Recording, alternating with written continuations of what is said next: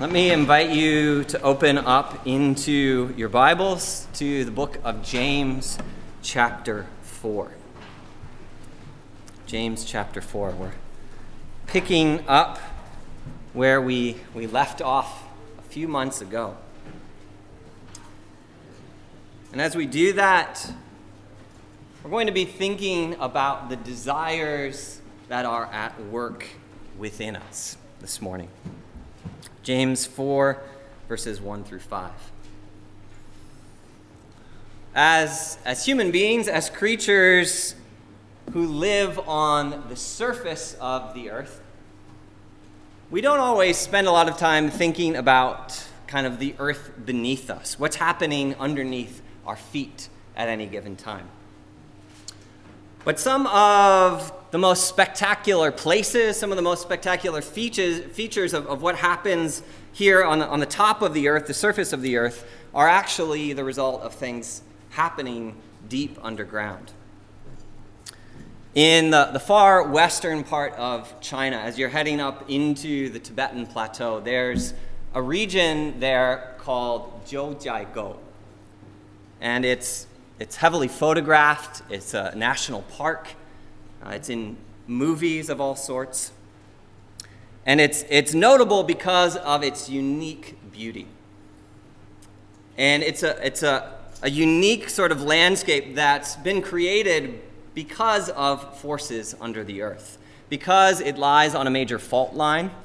The shifting of tectonic plates, uh, the process of landslides over thousands of years, and glacial activity in this particular region has resulted in this subterranean mineral deposit, primarily of calcium carbonate, that, that goes even several thousand meters down under the Earth's surface. And it, it's created this unique series of, of valleys and streams and pools and waterfalls that have this sparkling emerald water. It's like this vibrant green color, but it's incredibly clear. You can see all the way to the bottom of, of all the rivers and pools, even if they're, they're quite deep. You can see the, the trees that have fallen, and they're often preserved for quite a long time in this particular water. It's one of the most magical and, and kind of tranquil places I've ever been. But that same region, that same landscape, all the, the serenity of that place can also be transformed in an instant. Also, because of what lies beneath the surface. If you remember back in 2008, there was quite a significant earthquake. It was in the global news, and it was in this same part of China, in Sichuan province. And it devastated hundreds of villages, it, it killed tens of thousands of people in the cities.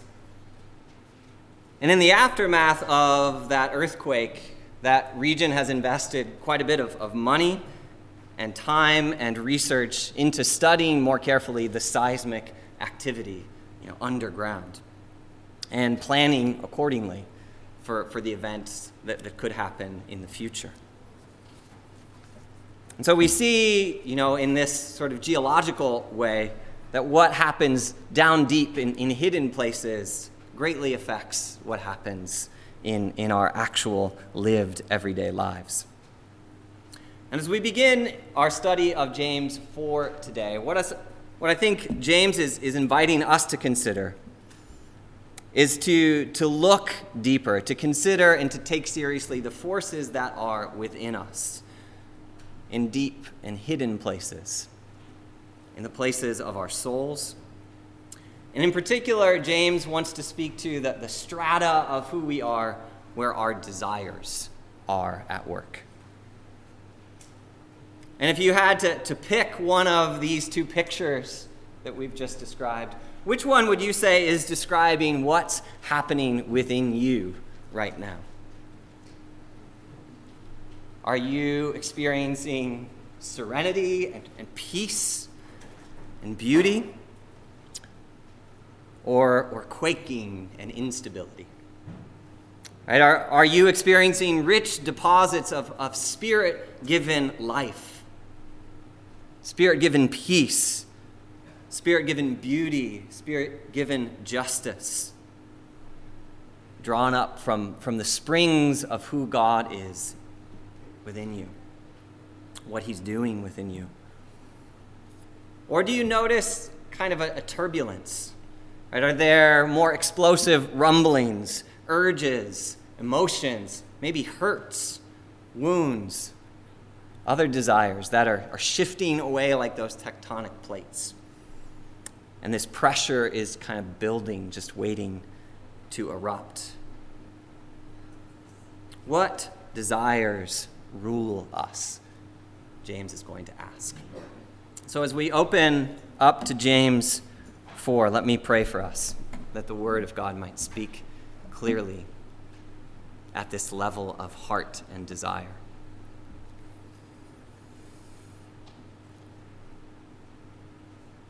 Lord, would you, through the grace and work of your Holy Spirit, calm our hearts, whatever is, is happening within us, maybe even if we're unaware, if we've, if we've not taken the time to notice recently. Lord, would you still those things now so that we might receive your voice, your wisdom, your words to us? And as we prayed last week, Lord, would, would those words come to be planted within us that they might save us, Jesus? We might experience your saving word. Lord, I pray that the words of my mouth, that the meditations of all of our hearts would be pleasing to you. It's in Jesus' name we pray. Amen. If you have your notebooks, I hope some of you were able to bring them back this week. If not, there should be some at both entrances to the sanctuary. If, you really need one, you can jump up and grab one. Looks like Arnie is going to grab some. So uh, if you'd like one, actually, you can pop your hand up and, and he'll bring them around as we get going. But last week, we, we spent some time doing sort of a refresher of James 1 through 3. And we ran through that pretty quickly. But we wanted to surface again kind of the major ideas and themes in James's letter.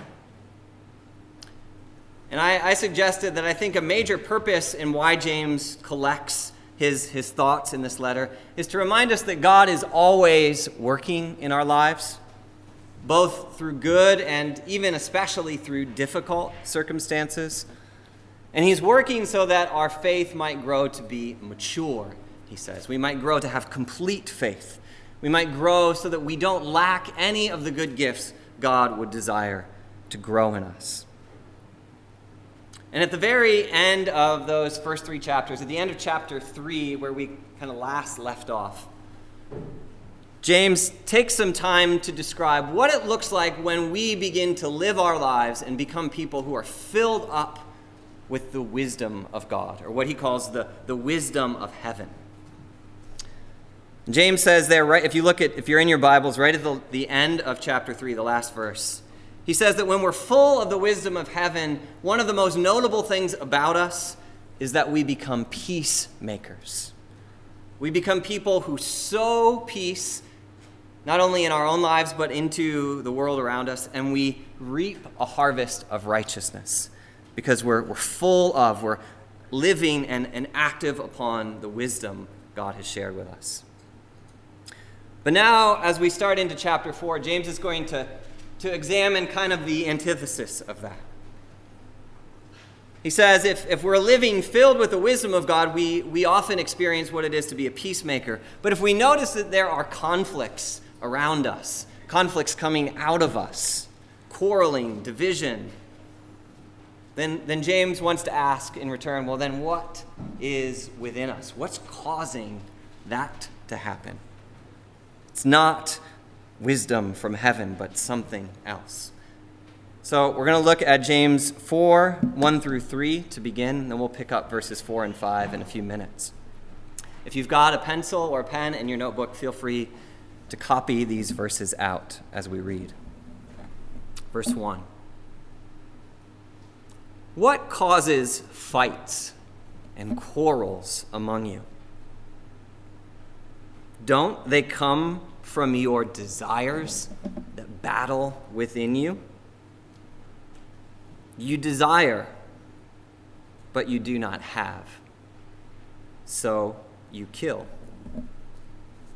You covet, but you cannot get what you want. So you quarrel and fight. You do not have because you do not ask God. When you ask, you do not receive because you ask with wrong motives, that you may spend what you get on your pleasures. James describes the experience of, of quarreling or, or fighting, being distressed. I want you to, to try to remember the last time you were in the middle of a conflict, an argument, when you, the last time your sort of inner equilibrium was disturbed. And if you live with young children, that might have been 30 minutes ago on the way in. Might have been 30 seconds ago when somebody gave you an elbow or asked for something for the fifth time. If not, maybe it was during a recent phone call where, where something that was said rubbed you the wrong way.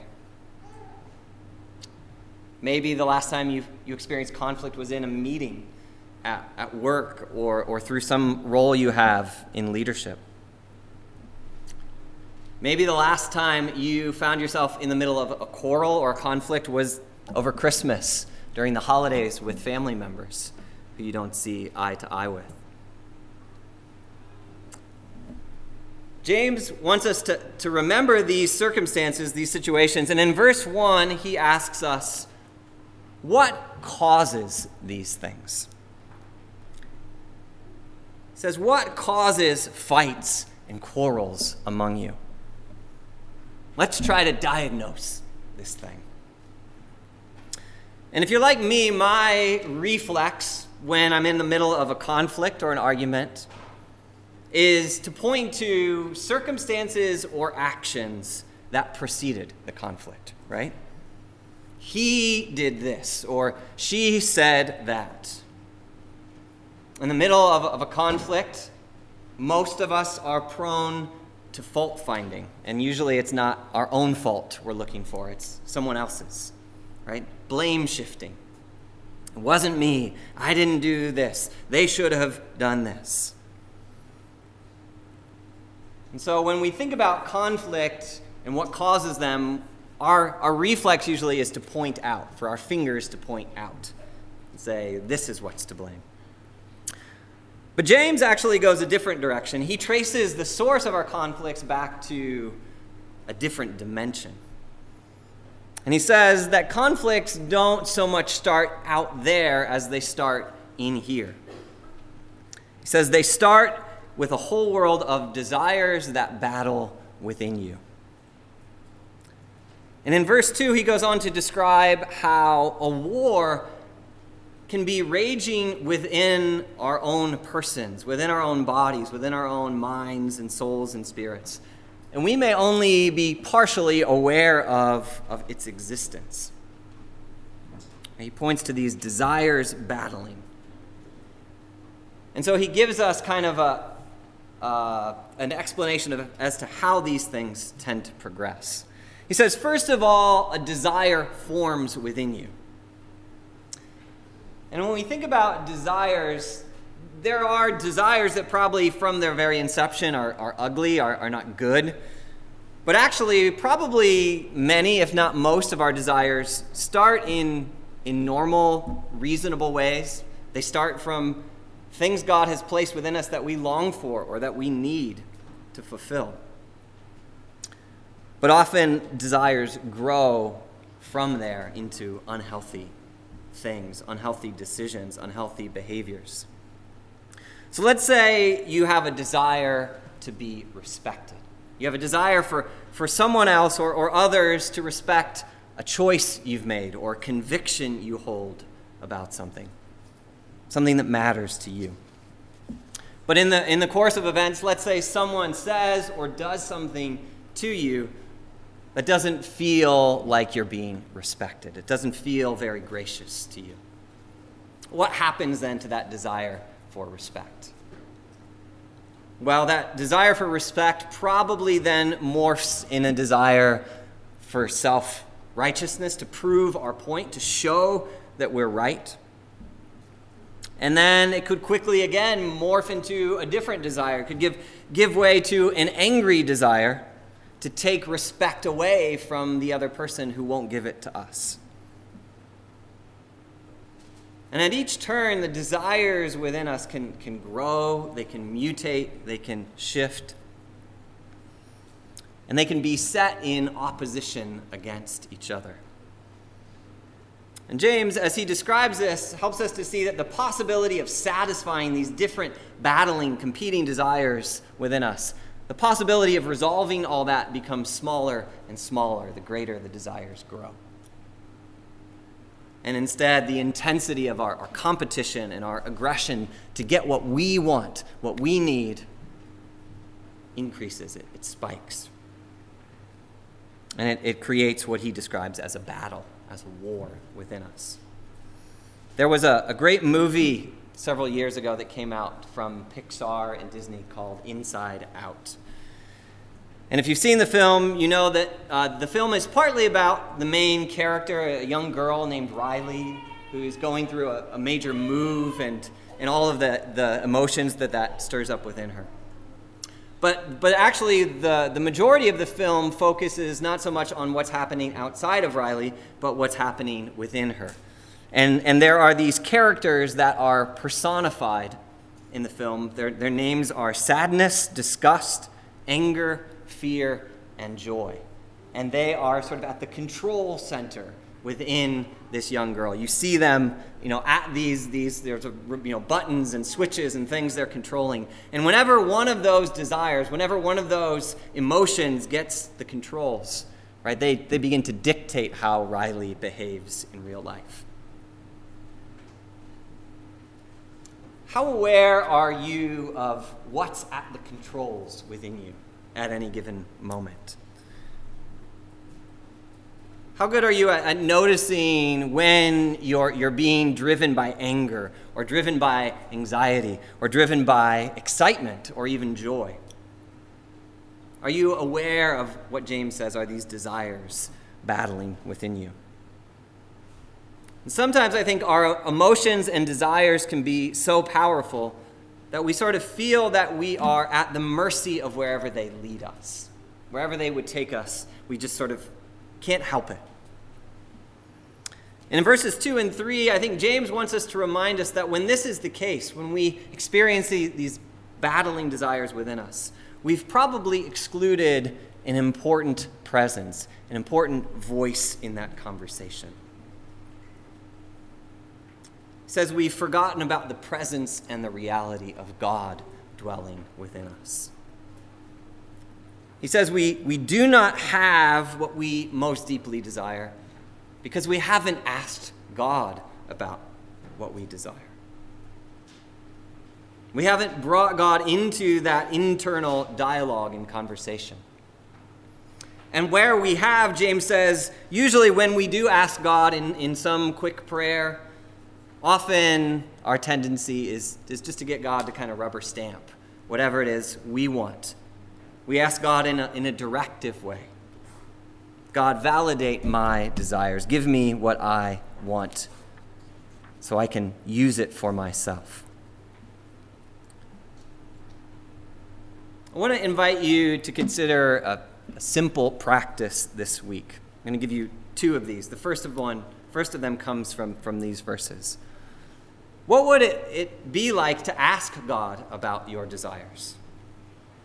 To ask God to, to shape and to order these warring desires within us? What would it look like to pray that God might conform those things in who we are so that they actually match up with the good gifts He desires to give us as a Father? And so, to do that, let me, let me suggest doing that in two ways. One, as you go through this week, try to pay attention to what's happening inside of you. Maybe tomorrow morning you get on, underway and your day is going along, and suddenly you notice like you're really angry. You're, you're being really short with people. Or maybe you're you're noticing like you're on top of the world, but you haven't really noticed why or, or what, what's driving those things. So pay attention to what's happening within you. But don't just notice the desire, ask God about it. Bring God into that conversation. Lord, what's, what's happening within me? Give me wisdom to understand what I'm feeling, how I'm responding. Is this healthy? Is this unhealthy? Is there something underneath this that I need, I need you to speak into? Bring God into your desires. So James says there's this reality of, of what's going on within us.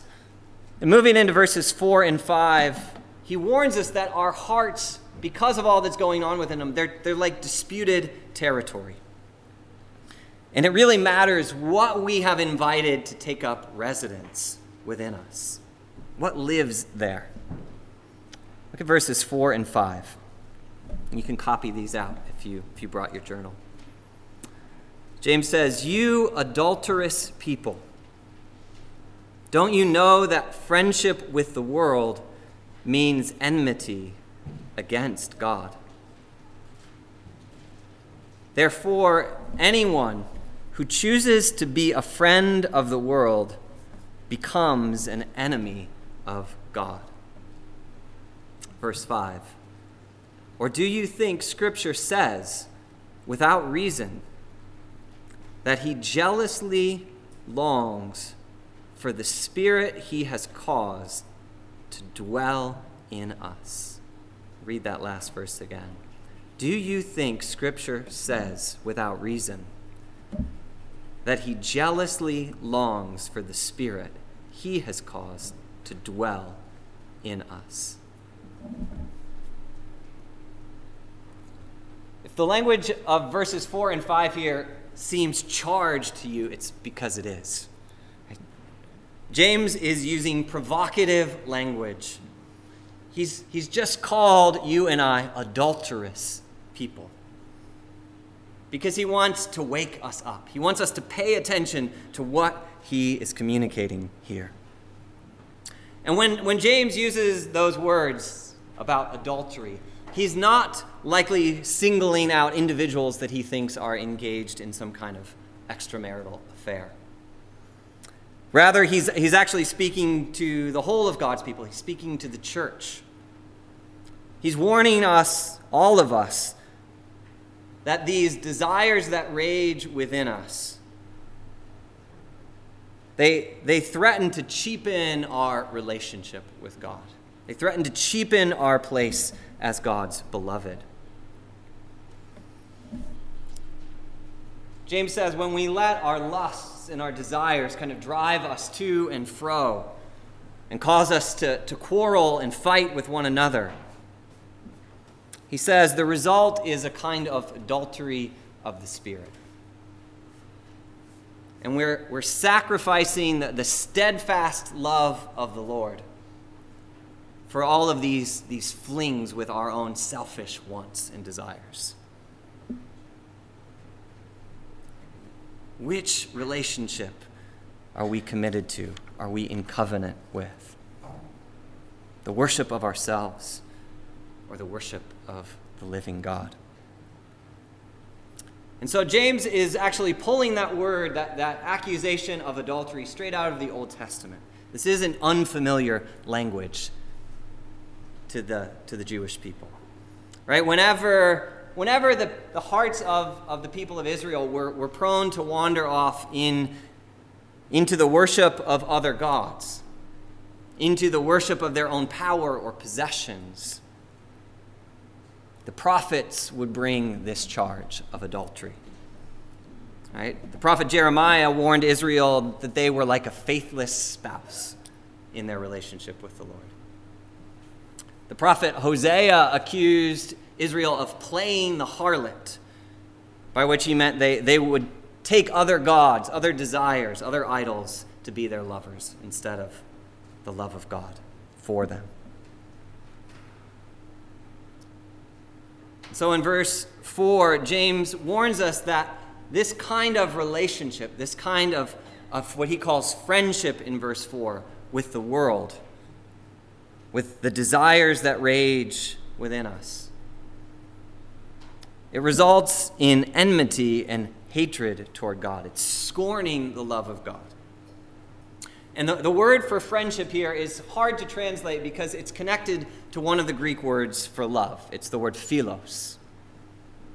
And philos is probably a stronger idea than what we would translate friendship in, in modern English idiom. Philos could actually refer to kissing, an affectionate sort of expression of love. It also often referred to, to friendships, but deep, committed friendships, partnerships, in which, which two or more people shared their plans and desires together. And so, in asking about our friendship, I think James is asking us who is our partner? Who are we binding up our affections and plans and desires with? And James knows the world, if, if we're bound up with the world, if friendship with the world is what we're set on,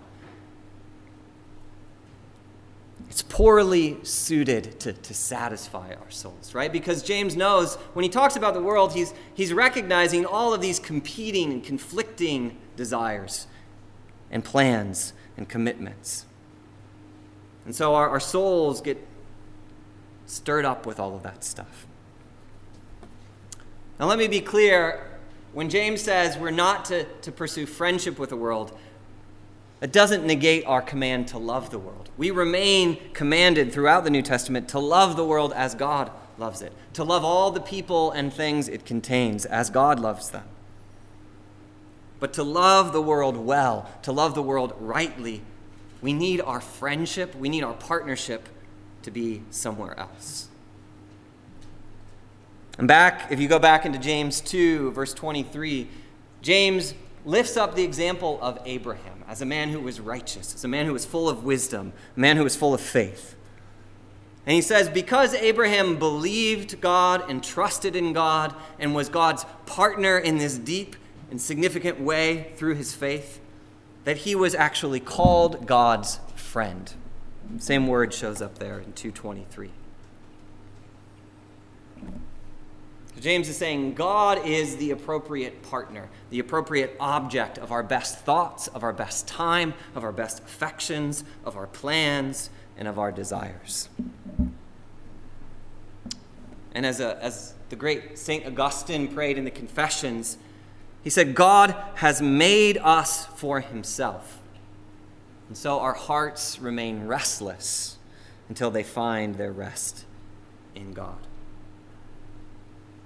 And I think Augustine may have been thinking of verse 5 here in James 4, which, which continues with this language and this logic of romantic love. Verse 5 tells us that instead of adultery, instead of being caught up in all of these competing desires, what God longs for, what He jealously longs for, is that the Spirit He created would dwell in us. That instead of, of the places deep within us being these battlegrounds where we're torn back and forth all the time by our desires, God longs for that place to be his home, his dwelling place, the place of his spirit's companionship and partnership and friendship. God longs for us to know the peace of his dwelling with us. And that, that same idea of the, the Spirit of God coming to make his home, that's what the words here mean, make his home with us and in us, is prayed by Jesus in John 14, where he, he prays that we would have peace as he leaves, as he departs. And in that prayer, he prays for the disciples, he prays for all who would come after them. And he says, Anyone who loves me will obey my teaching. And this is the promise my Father will love them and we, the Father and the Son, we will come to them and we will make our home with them. So I want to give you just another second practice, a simple practice this week. As you're going about your week, noticing your desires and inviting God to speak into them, then, then an additional practice is to invite God's Spirit to dwell there with you. And you could do that in a variety of ways. Inviting God's Spirit to dwell within us might be obeying His command, His word to us, following through on something we sense God telling us to do. We can invite God's Spirit to dwell in us by resting in Him when we're weary. If we feel overcome by these emotions and desires within us, then go to God and, and invite Him to bring rest by being with you. You can invite God's Spirit to dwell in you by pursuing worship this week intentionally. Find, find whatever way you like to worship the Lord and make space to do that with Him. And finally, you can invite the Spirit, the Spirit of God to dwell in you by, by rehearsing who you are. Remember back last spring, we talked about our identity in Christ. All of those passages about who you are in Christ. Rehearse those things, review those things, meditate on those things. And you're, you're providing space for God to make his home in you.